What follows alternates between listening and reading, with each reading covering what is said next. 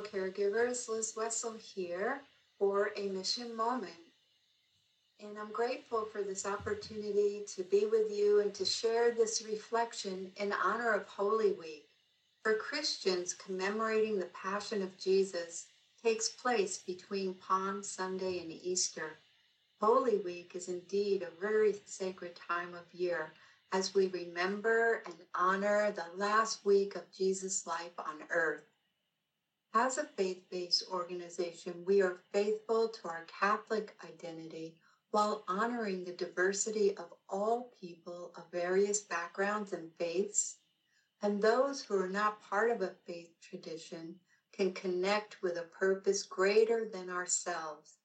Together, we participate in the healing mission of an all inclusive love that informs the way we live and work and care for one another.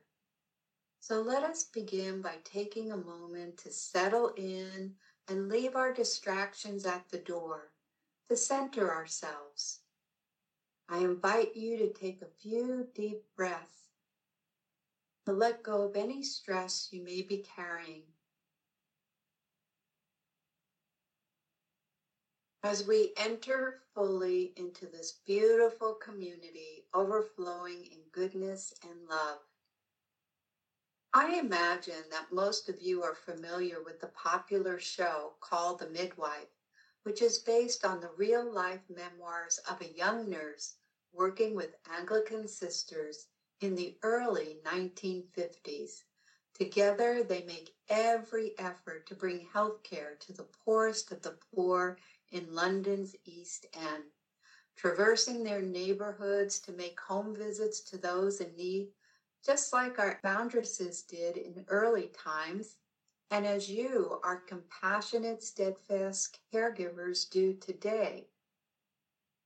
Well, in an especially moving episode, midwife Jenny and sister Evangeline attempt to help an elderly, destitute woman who is covered with fleas and open skin sores and is behaving miserably towards everyone.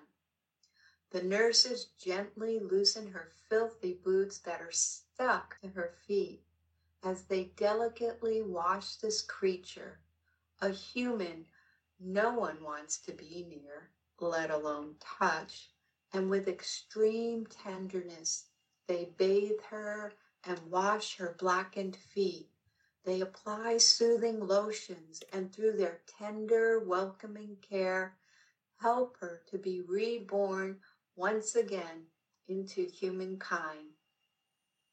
This intimate and loving scene of Sister Evangeline and Jenny washing the feet of one of the least of these, one who is lost and broken, we are reminded of the one who would come to wash the disciples' feet, our feet on the night that Jesus takes up his basin and towel and begins to wash the feet of his disciples, Simon Peter learns how difficult and wondrous it can be to take a blessing. And yet he resists it. He resists and then allows himself to receive the grace of it dripping from his toes. This blessing will indeed require something of Simon Peter and his fellow disciples. When Jesus has finished the washing, put on his robe, put away his towel and bowl, he turns to them and says, Do you know what I have done to you? If I, your Lord and teacher, have washed your feet, you ought to wash one another's feet. Through this blessing ritual, we see the whole mystery of caring.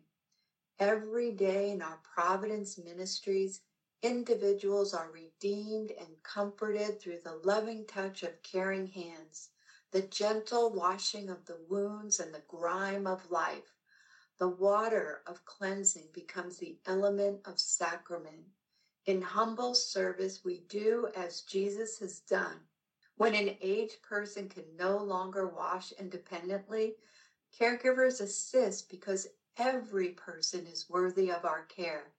The person who suffers from mental illness and has been on the street first needs to be clean to be renewed in mind, body, and spirit.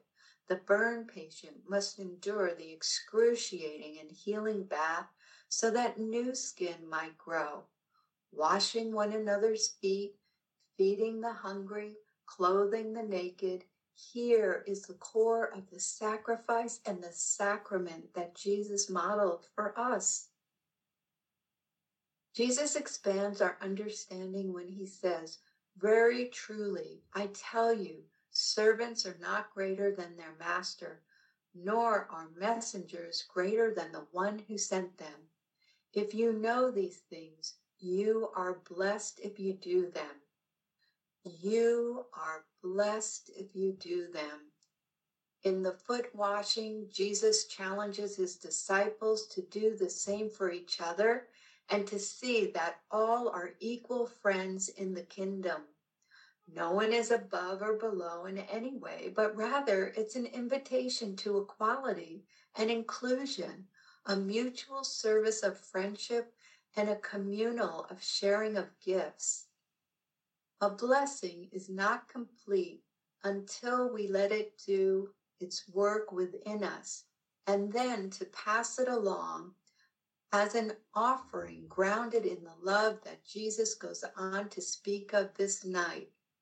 Yet we cannot do this as the disciples could not do this until we first allow ourselves to simply receive the blessing as it is offered as a gift, as promise, as a sign of the world made whole.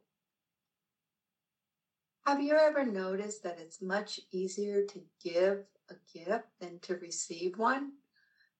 Sometimes it can be daunting to receive a blessing because it requires something of us. It does not leave us unchanged. A blessing offers us a glimpse of the wholeness that God desires for us and for the world, and it beckons us to move in the direction of this wholeness. It calls us to let go of what hinders us, to cease the clinging to the habits and the ways of being that may become comfortable, but that keep us less than whole. This can take some work. How might God be calling you to find communion with others? Part of the challenge involved with a blessing is that receiving it actually places us for a time in the position of doing no work, of simply allowing it to come. For those who are accustomed to constantly doing and giving and serving, being asked to stop and receive can cause some discomfort. To receive a blessing, we have to give up some of our control. We cannot direct how the blessing will come, and we cannot define where the blessing will take us. We have to let it do its own work beyond our ability to chart its course.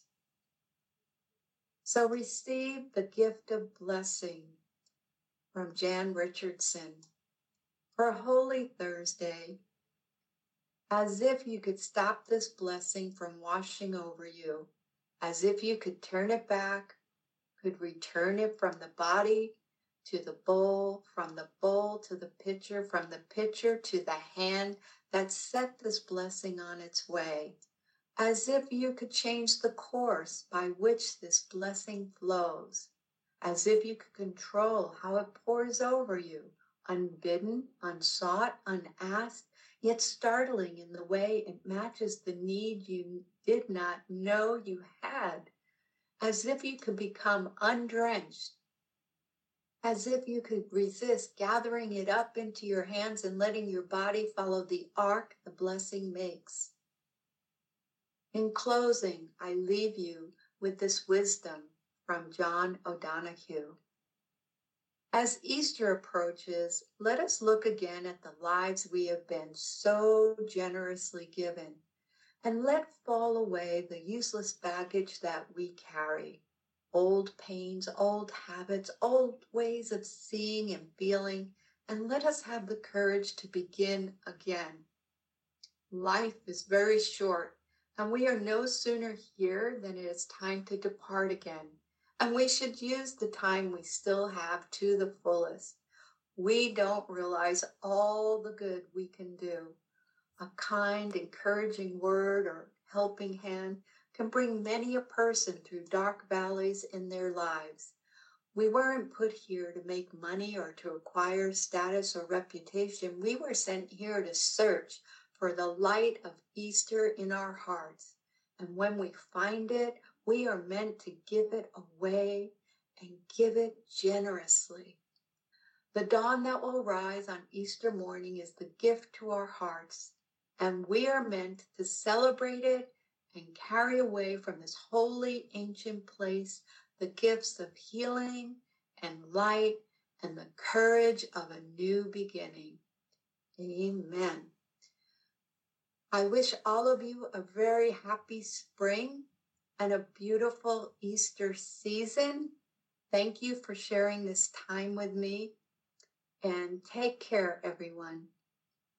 Thank you for the gifts that you bring to our ministry each and every day. Bye now.